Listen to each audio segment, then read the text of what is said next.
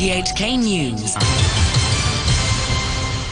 It's one o'clock. I'm Barry O'Rourke. The top stories. A government pandemic advisor says there's no need to worry as COVID caseloads rise with new variants as vaccines have given Hong Kong effective immunity. Hong Kong University's Professor Paul Yip says nurturing local talent is just as important as attracting people to move here from elsewhere. And the U K's reversals on planned tax cuts have failed to stabilise financial markets as the pound sank again against the dollar. A government pandemic advisor, David Hui, says he expects daily COVID caseloads to go up as more new variants emerge in Hong Kong. But the Chinese university professor stressed that vaccines are effective against new variants and Hong Kong's jab rate is quite high.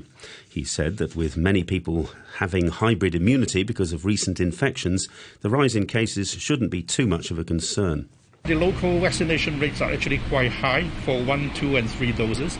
So I think we actually, we don't need to worry too much. I think if you look at the statistics, the number of severe cases and the number of fatal cases is actually not that high and quite similar to Singapore.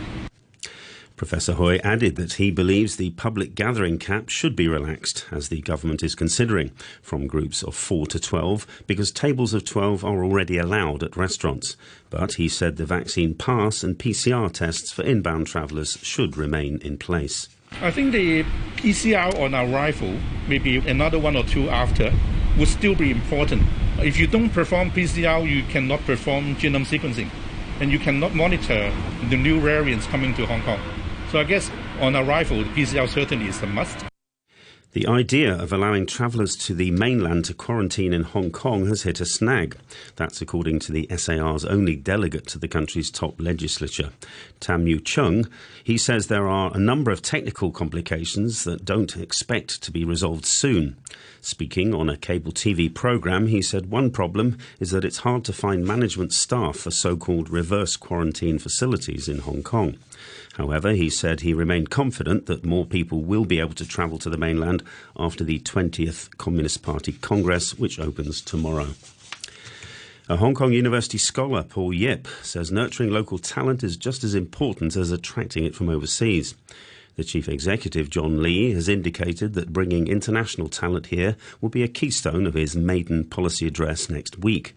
Professor Yip, who's the Associate Dean of Hong Kong University's Social Sciences faculty, says the city's own young people have skills and creativity in abundance. It is good for us to put up attractive measures to bring the foreign talent in, but at the same time, please try to reserve some sufficient resources to develop our local talent as well, because actually they are good. When you see, I mean, the top one hundred university, I mean, five of them are in Hong Kong. So each year we have more than ten thousand graduates coming from the university.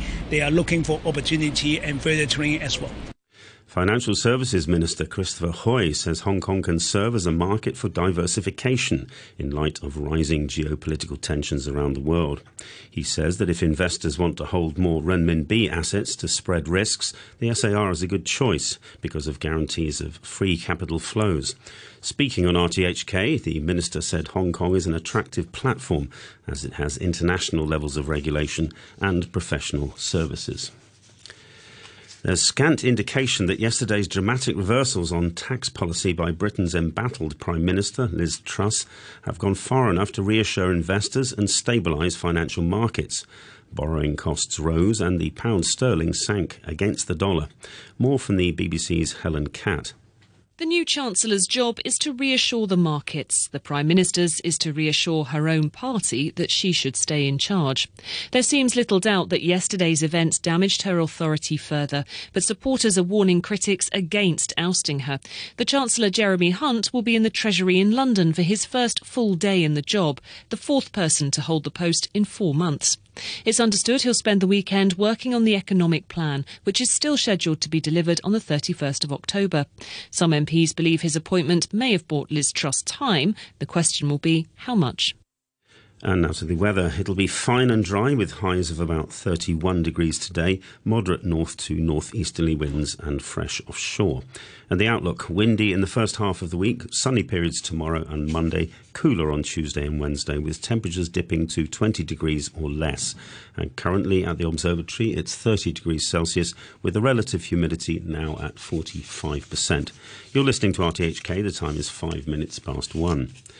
The Turkish health minister says twenty-five people have been killed and dozens are trapped underground following an explosion at a coal mine in Amasra on the Black Sea coast. Rescuers are digging through hard rock, trying to reach workers stuck three hundred metres below the surface. Turkey's Energy and Natural Resources Minister, Fateh Dunmez, says a build-up of flammable, flammable gas may have caused the explosion. The ventilation system in our galleries is currently working properly. Some areas are partly collapsed. The first assessment made by our teams indicates that the blast was caused by fire damp. In Ukraine, there have been further attacks on the city of Zaporizhzhia overnight.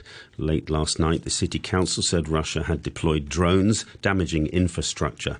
It reported a further attack early this morning, and there are no details of casualties so far. Russia has blocked an effort by International Monetary Fund member countries to issue a financial, financial committee statement about the economic impact of the war in Ukraine. Nadia Calvino, who's chairwoman of the I M F's steering committee and the Spanish economy minister, said nations taking part were almost unanimous in their call for an end to the conflict. Russia's war against Ukraine has created new risks. The shock in international markets for energy, food and other raw materials has slowed down global growth and increased inflation. It is threatening food security as well as financial stability. These have been the major challenges identified and discussed uh, during this week's meetings. The authorities in the Yemeni capital Sana'a have said that at least ten children treated, are being treated for leukemia and have died after receiving contaminated medicine. The rebel Houthi movement said the deaths had occurred at the Kuwait hospital. The B B C's Sebastian Usher reports. Pictures of some of the young children who've died have been posted online, underscoring the tragedy that has struck in the Kuwait hospital in Sana'a. The Houthi rebel movement that controls the Yemeni capital has said the children were among a group of nineteen patients aged between three and fifteen being treated for leukemia. Houthi health officials say the medicine that killed them had been smuggled into the country. A medical source in Sana'a has said that it was past its expiry date. Health facilities in Yemen have been devastated by years of war, with hundreds of thousands of people having died through hunger or disease. A far-right lawmaker who's previously voiced support for Russia has been elected as Speaker of Italy's lower house of parliament as negotiations continue on the formation of a new right-wing government. Lorenzo Fontana from the League Party once described President Putin as a shining light for the West. He didn't reference the war in Ukraine in his acceptance speech and focused on praising his own country. Our nation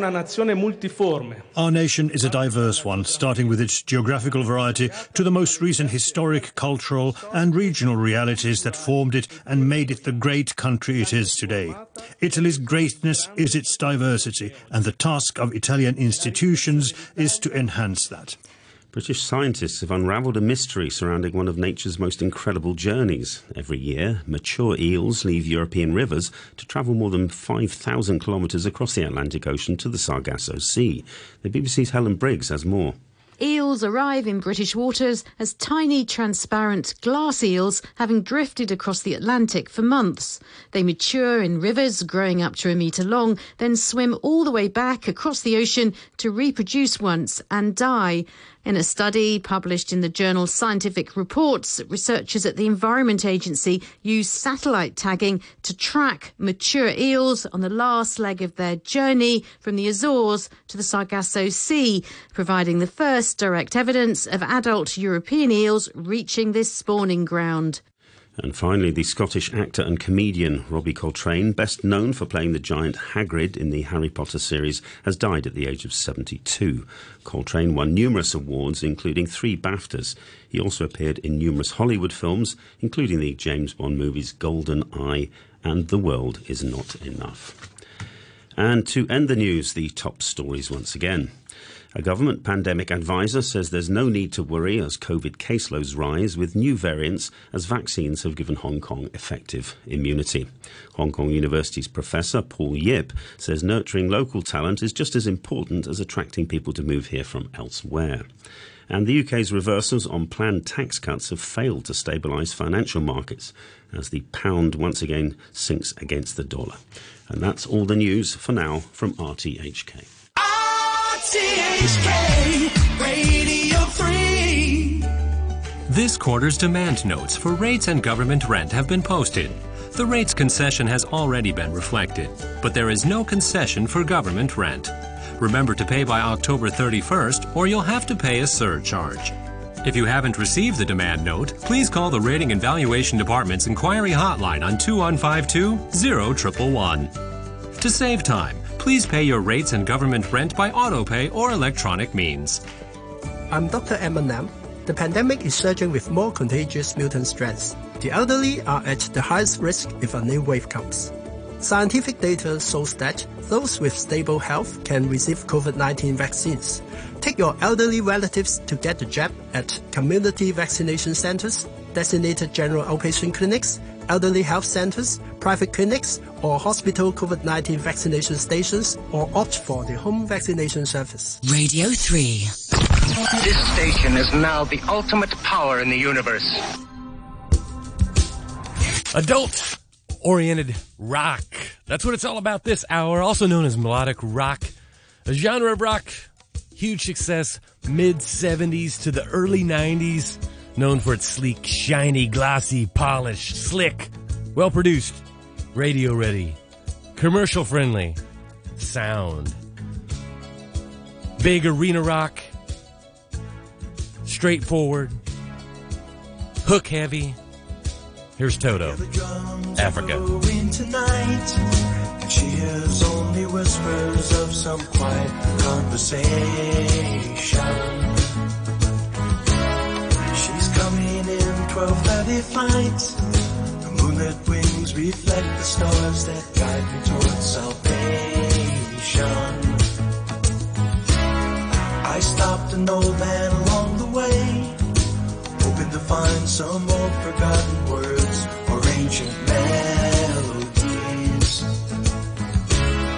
He turned to me as if to say, hurry boy, it's waiting there for you.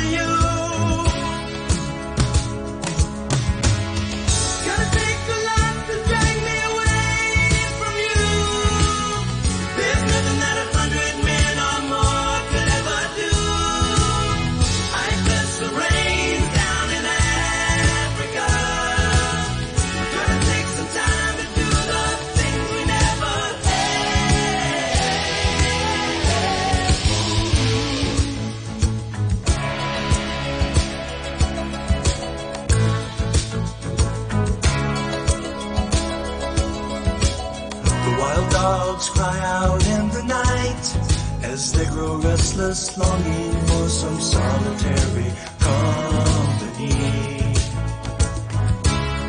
I know that I must do what's right, sure as Kilimanjaro rises like Olympus above the Serengeti. I seek to cure what's deep inside, frightened of this thing.